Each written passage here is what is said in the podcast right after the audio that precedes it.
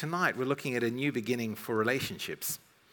And um, right up, let me say, the first instance, we're not looking at starting new relationships. If you're already in one, you know, uh, that's what eHarmony is for, finding new relationships. Our new beginnings are really looking at what, uh, what it means in a relationship if you've, you know, if you've acquired some baggage uh, along the way, maybe your relationship is starting to look a bit like, you know, the um, luggage terminal at an international airport arrivals uh, where there's so much baggage on it. You're carrying, you're drowning under the weight of baggage in this relationship, and you just want to reboot, restart, have a fresh start in your relationships. And so that's what we're going to look at tonight. And uh, the text we're going to study is from Luke 7, which I have to confess is increasingly one of my favorite stories about Jesus. And uh, I just think the more, this will be about the third or fourth time in the last five years I've preached this. And every time I study it and think about it, I just see more and more uh, profundity here and uh, an amazingness. Not that that's a great English word, but there we go. So, this is the story. When one of the Pharisees invited Jesus to have dinner with him, he went to the Pharisee's house and reclined at the table. A woman in that house who lived a sinful life learned that Jesus was eating at the Pharisee's house. So she came there with an alabaster jar of perfume. As she stood behind him at his feet weeping, she began to wet his feet with her tears. Then she wiped them with her hair, kissed them, and poured perfume on them. when the Pharisee who had invited him saw this, he said to himself, If this man were a prophet, he would know who is touching him and what kind of woman she is that she is a sinner. Jesus answered him, Simon, I have something to tell you. Tell me, teacher, he said. Two people owed money to a certain moneylender. One owed him 500 denarii and the other 50. Neither of them had the money to pay him back. So he forgave the debts of both. Uh, now, which of them will love him more? And Simon replied, Well, I suppose the one who had the bigger debt forgiven. You have judged correctly, Jesus said. Then he turned toward the woman and he said to Simon, Do you see this woman? I came into your house. You did not give me any water for my feet, but she wet my feet with her tears and wiped them with her hair. You didn't give me a kiss, but this woman, from the time I entered, has not stopped kissing my feet. You did not put oil on my head, but she has poured perfume on my feet. Therefore, I tell you, her many sins have been forgiven, as her great love has shown. But whoever has been forgiven little loves little. Then Jesus said to her, Your sins are forgiven. The other guests began to say amongst themselves, Who is this who even forgives sins? And Jesus said to the woman, Your faith has saved you. Go in peace. Now, if you want to a new beginning in a relationship that has acquired a whole bunch of baggage, what's the one thing that is the key to a fresh start and a new beginning in that relationship. Forgiveness. Yep. That's it. You can't actually move forward. You can't restart your relationship unless you live uh, in, a, in a way of forgiveness. And so, from this text, uh, we're going to look at five things about forgiveness that we find here that are life changing and relationship changing. So, let's have a think about them. First thing is First thing about uh, forgiveness is uh, forgiveness needs to be based on reality. Okay? You think, what's such a big deal about that? Well, listen, most of us don't like reality very much, do we? Honestly, we don't. We like to, we like to see the reality of other people's stuff ups, but we don't really like to see our own. And so we like to hide, we like to minimize, we like to pretend things aren't that bad. For there to be forgiveness in a relationship, both parties actually need to understand the way the world really is and own it, face it, not pretend. Look at this woman, right? I mean, there was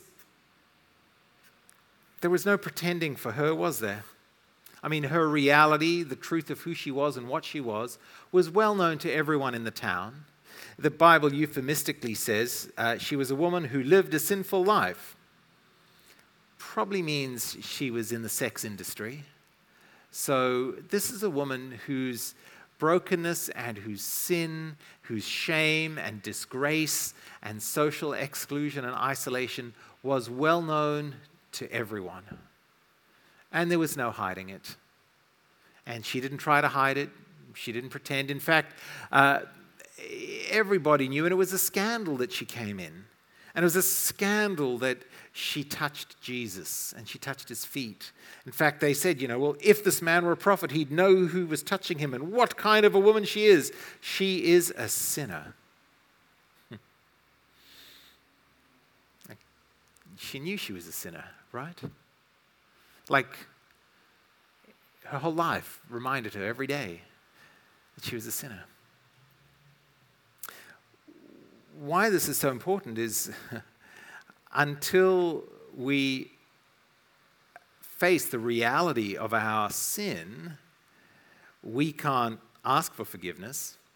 And actually, until we face the reality of someone else's sin, any forgiveness we offer runs the risk of being trite and shallow and superficial if we don't see it for what it is. There's also a real danger in life, which, which the psychologists uh, call uh, splitting. Well, I don't know if you've ever thought about this. And splitting is a way of dealing with uncomfortable bits of reality. And here's what splitting means, right? Splitting means this here's, here's a very unhappy person. Here's another very unhappy person. And man, they're, they're having a good old fight and life's miserable. And splitting says this um, splitting says, uh, this person is all good, and this person is all bad, or mad or sad. And we often do this in, in relationships, don't we? Or in life. We experience ourselves, particularly often in conflict, um, when there's baggage, we say we can only see and experience that we're all good, we're, we're right. There's no, it's, we, we contributed nothing to this. They're all bad, and we demonize the other person and we, we experience them as all bad. Now, it can actually work in the obverse. You can do it where people get into the cycle where they, they experience themselves as all bad. So whenever there's any conflict, it's always their fault. Oh, what have I done? It's all my fault. And, and everybody else is all good. You know, well, it's, it can't be your fault. This is kind of the battered wife syndrome. That you know, I'm, I'm, always trying to appease everybody else. It's anything that goes wrong, it's all my fault. You know, oh, you know, tsunami in Asia. Well, what have I done to deserve, you know, to cause that? It's the sort of extreme version of this, right? Uh, splitting. Now, let me ask you a question. Um, do you think anyone here is all good or all bad? Do you think anyone in the world is all good or all bad? No. I, have been, I've known Margot since 1991. It's 25 years. She's going to be 26 years this year. We've been married 23 years. And I have to confess, and I know this will come as a great surprise to many of you, uh, there has never been a conflict in our marriage in which I have not contributed my own junk and sin.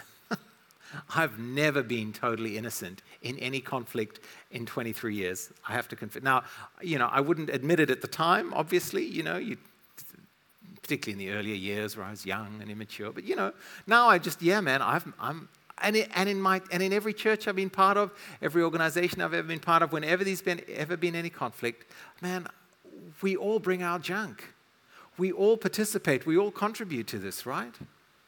And, and actual forgiveness requires embracing the reality, experiencing it, the good and the bad and the ugly, in, in ourselves and in others. Uh, sometimes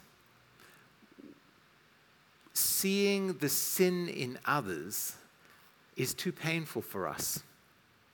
So we pretend it's not that bad, and then what we offer is really cheap forgiveness.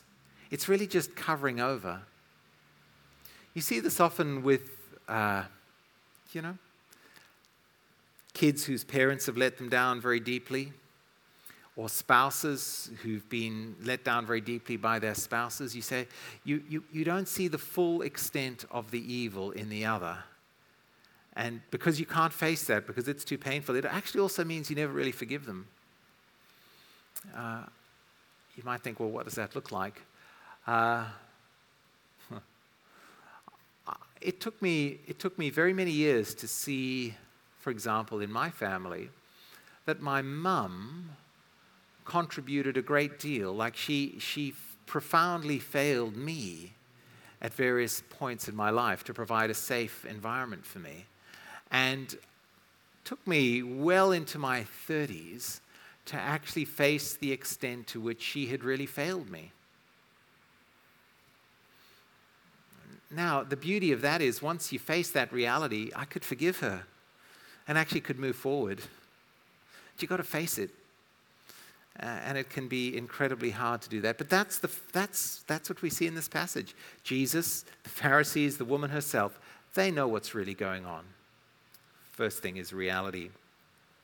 Second thing is um, true forgiveness requires enormous vulnerability, doesn't it? I mean, imagine this woman. She's uh, got a lifetime of shame and disgrace and contempt. And she walks into a dinner party with the Pharisee, like the religious hierarchy of the day. And she walks into the dinner party with Jesus. She's heard about Jesus. His fame has gone before him. She knows he's a great teacher, he's a healer, he's a miracle worker, he's claiming to be God. And, and she comes in and she takes this extraordinary risk of, uh, of making what John Gottman, who's a great family therapist, calls uh, a bid for connection. This is what forgiveness is. Asking for forgiveness is a bid for connection. She comes in and wants to connect with Jesus because somehow she just knows in him lies her, her healing and her salvation and her forgiveness. Uh, now imagine what it would have been like for her if she'd gone and stood behind Jesus and started weeping and anointing his feet. And imagine if he'd looked up at her and what she'd seen in his eyes was the same contempt or the same lust that she'd seen in every other guy's eyes for her whole adult life. Because that's all she'd experienced in her life contempt and lust. And so she runs that risk. She says, I'm going to make myself vulnerable. To go to Jesus and try to connect with him required enormous vulnerability, right?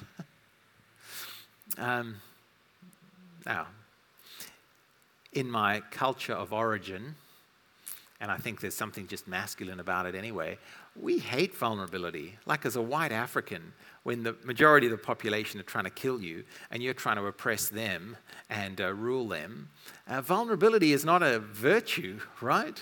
You don't show weakness. You grow up self reliant and independent, and no one's going to come and rescue you, and life is tough. Makes it very hard for me and for lots of people to actually ask for forgiveness, to admit when you've messed up. It's, it's, a vulnerability is very uncomfortable. It's very easy to like vulnerability in the past. Oh, well, you know, I was vulnerable then.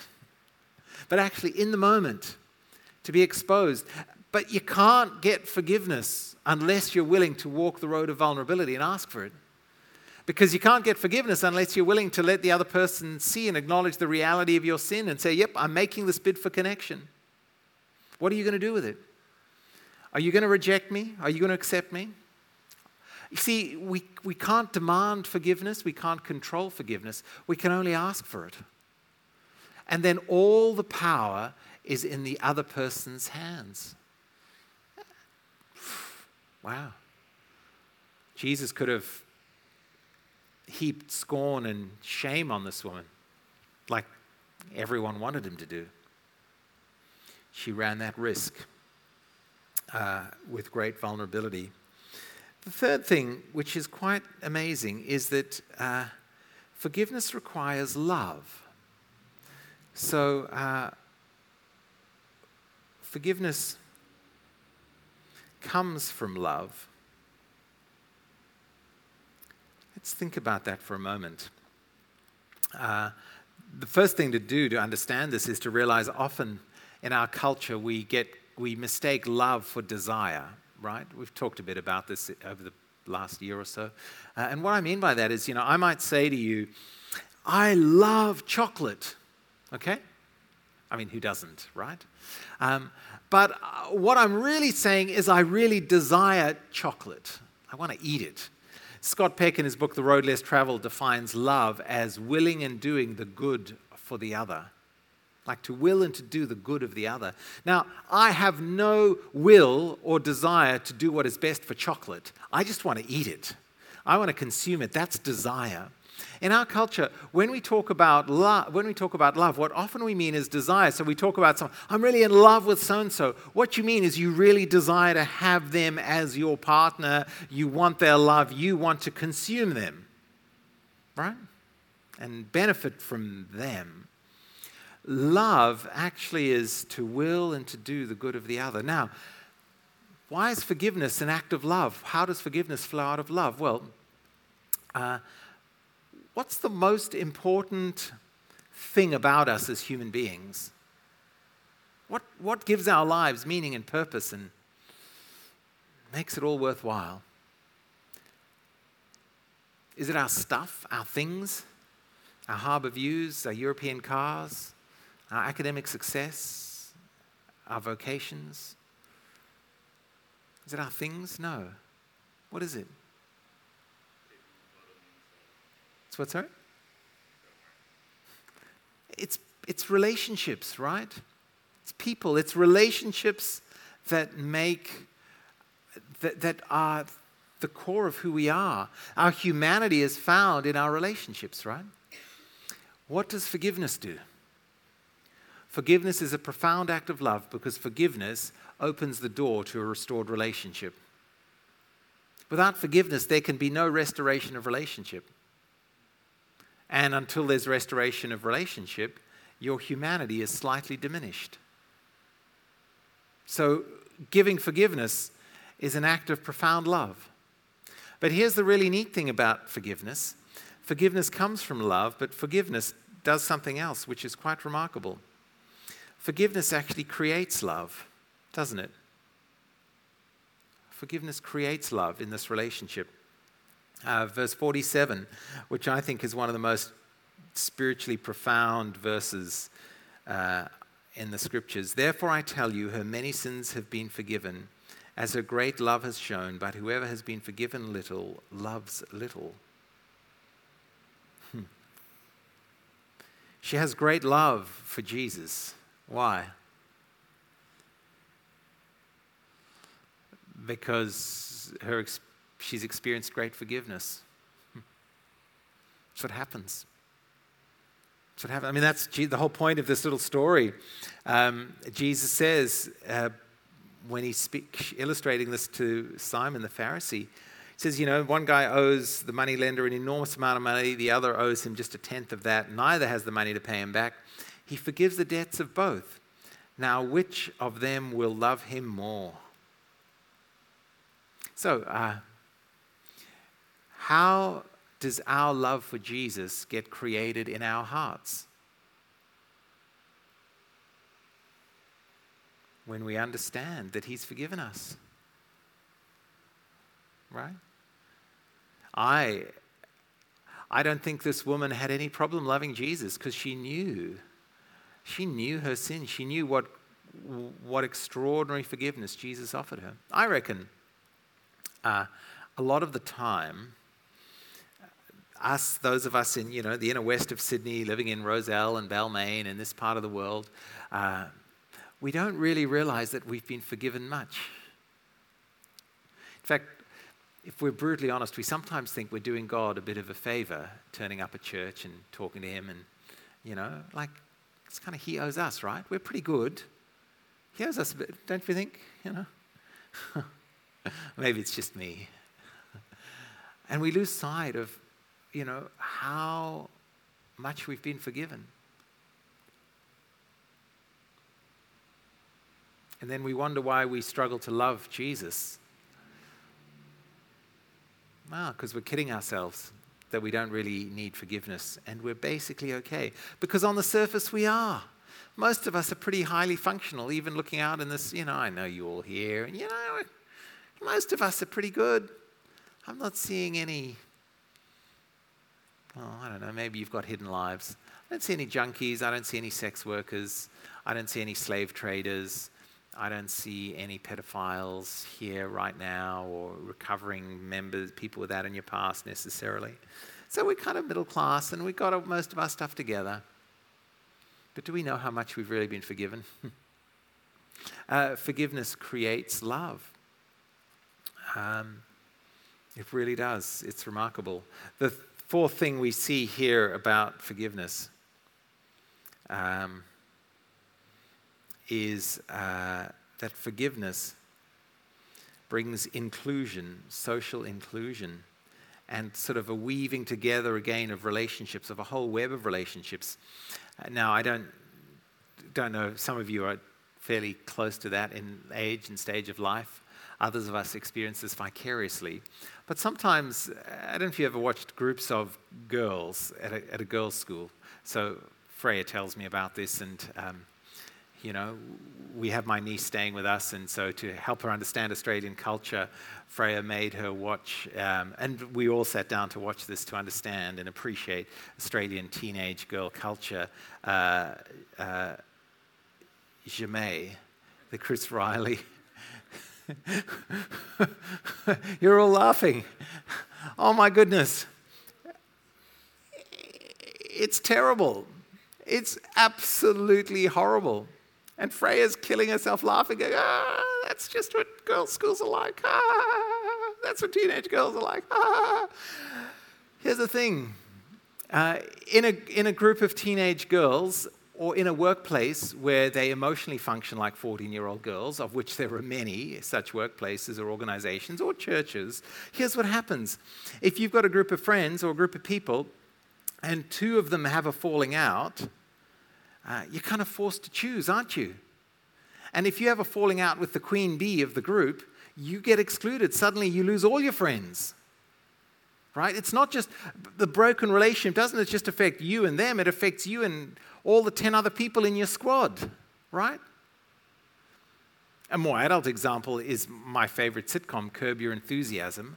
Um, which you know I, I, I, do recommend from the pulpit. I think this is no, I'm joking. Larry David, very very very funny co-creator of Seinfeld, and Larry David in Seinfeld, his character sort of based off himself a little bit is Costanza. So uh, he's sort of George in real life, and in this in the sitcom, it's Larry David sort of playing himself.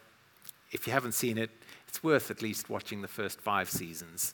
Um, Maybe. But, but here's the interesting thing Larry and his wife get divorced. And there's a whole episode around, um, you know, they're going to get divorced. Now, now you've got to choose, right? Who gets which friends?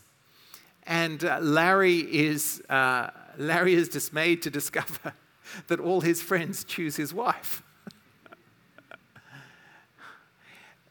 reconciliation doesn't just change the one relationship, it actually brings about a healing and a restoration and inclusion of all of them. And that's what happens for this woman.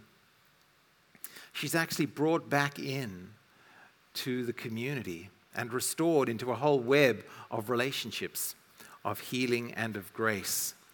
Inclusion is part of forgiveness. She performs, Jesus allows her to perform this act of extraordinary intimacy weeping over him, anointing him, welcoming him, touching his feet.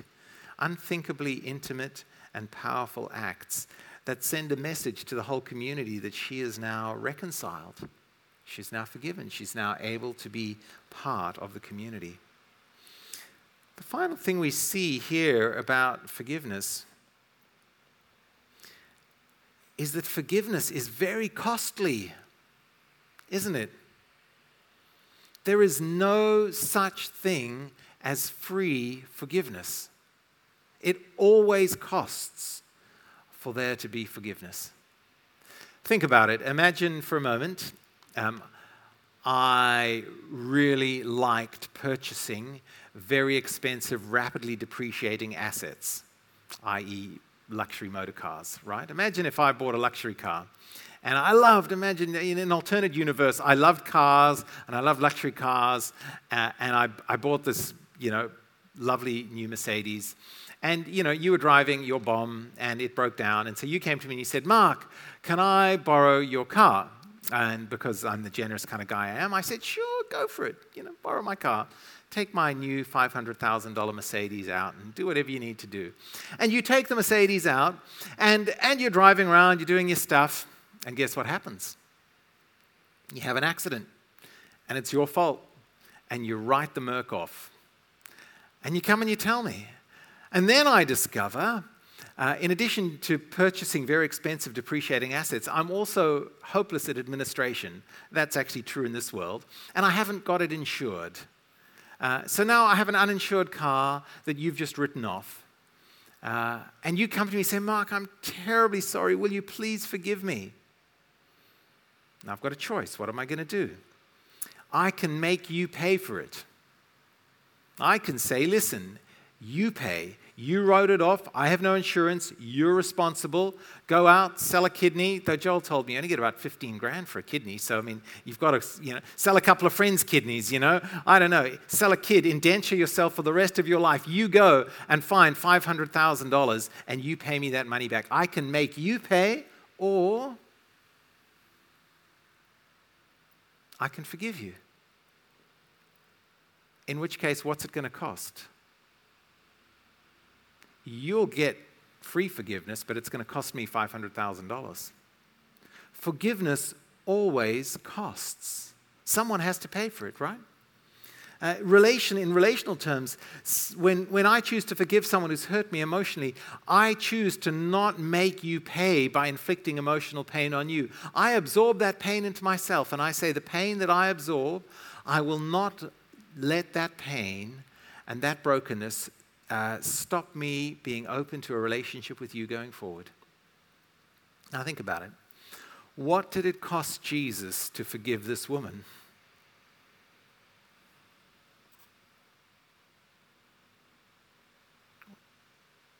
Public shame.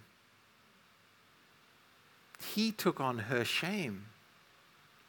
In Jesus' day, the whole way they saw the world was that shame and sin flowed from the shamed, sinful person to the good, pure person. So, if you wanted to be a good, pure rabbi or teacher or godly person, you wanted to avoid anything that might contaminate you, right? So, for example, rabbis were never alone in the presence of a woman. And particularly, uh, you know, a sexually immoral woman, you'd have nothing to do with them as a good Jewish man. And what does Jesus do? He actually, there's a, there's a shame transfer. He is publicly shamed and misunderstood by all the Pharisees and by everyone present as he allows this woman to weep on his feet and touch his feet and. And if you think that's a bit much, he made this claim to forgive her. And out of the shame and the misunderstanding, that it cost Jesus to forgive her, think about where that led to. I mean, what was the ultimate response of the Pharisees to Jesus doing stuff like this?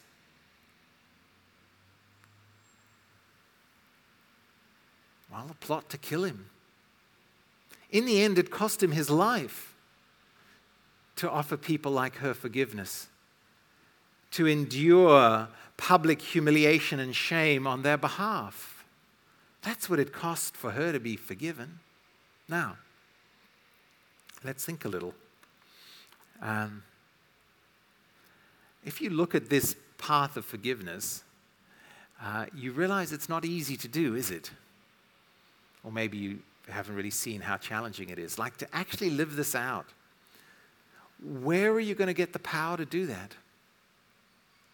Where are you going to get the power to see reality the way it is, to lean into vulnerability around uh, seeking forgiveness, to, to find the love to open up the door to relationship to someone who might have hurt you deeply, to find a love that, and forgiveness that creates love, to include people back into a social web? And where are you going to find the power to pay the price that, that it's going to cost you to forgive others? Where's that going to come from? Well, it's going to, let me put it this way.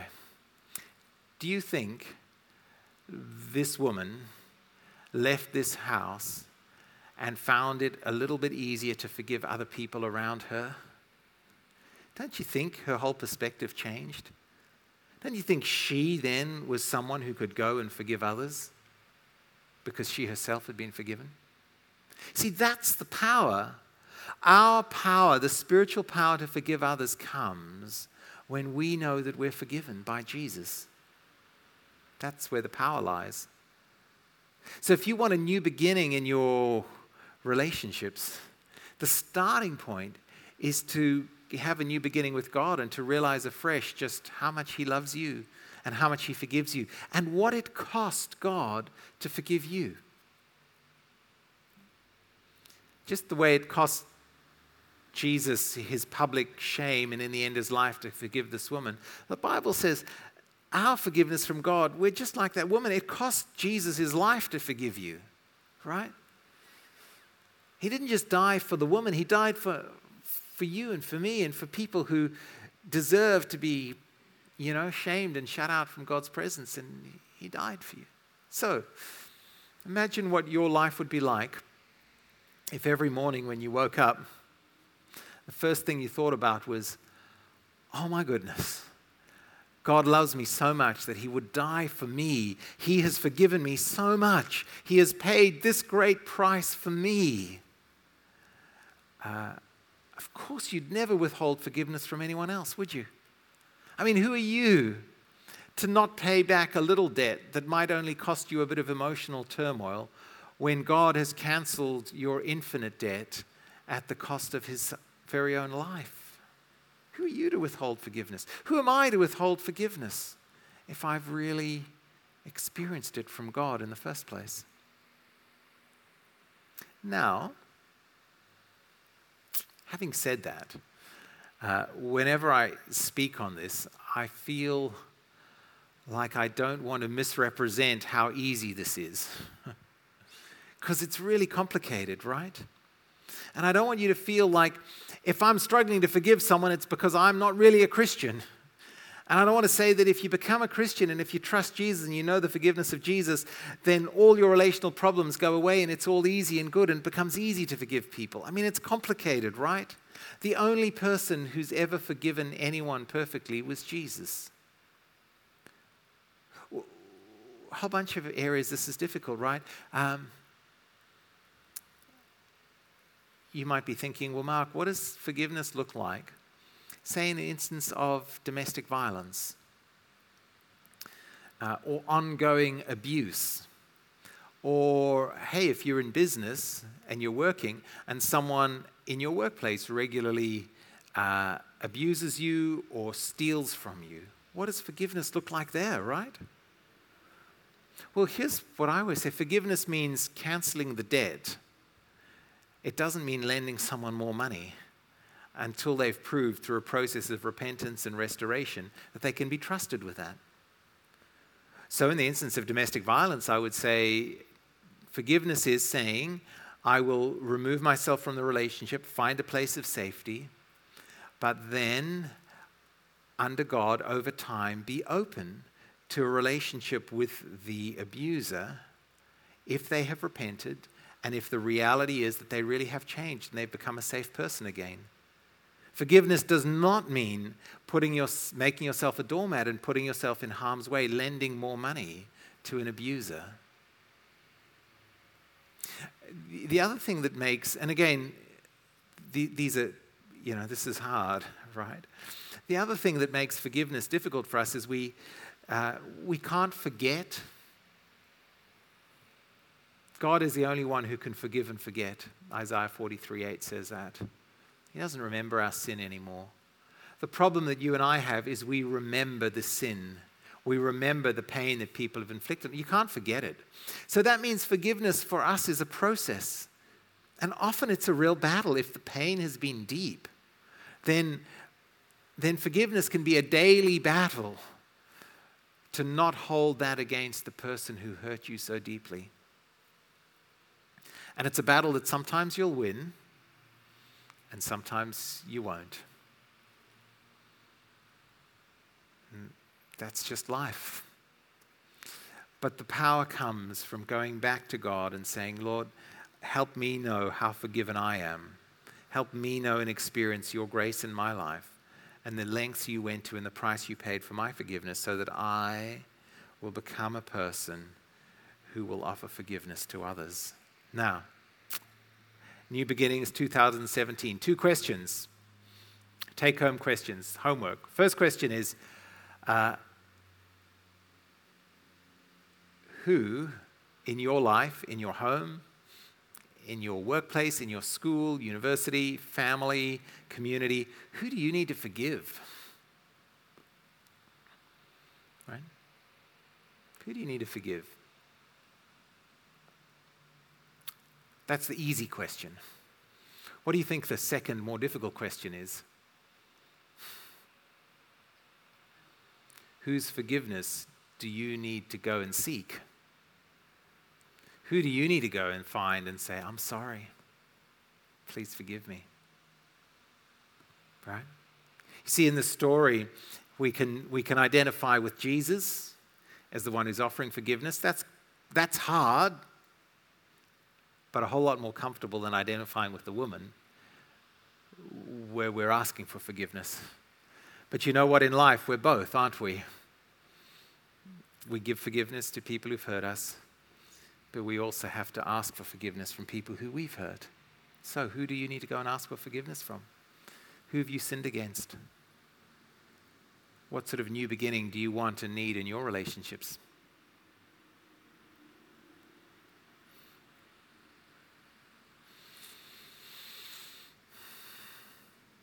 Let's pray.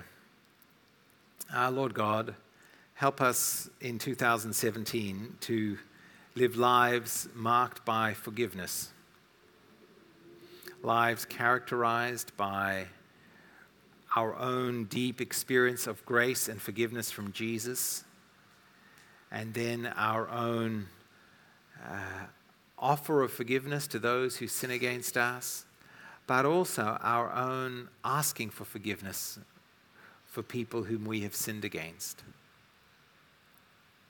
I pray our church will be a community where we can really grapple with this stuff, Lord, and, and figure out what it looks like and, and do the work of, of pushing through and understanding this, grappling with it, fighting this fight, Lord.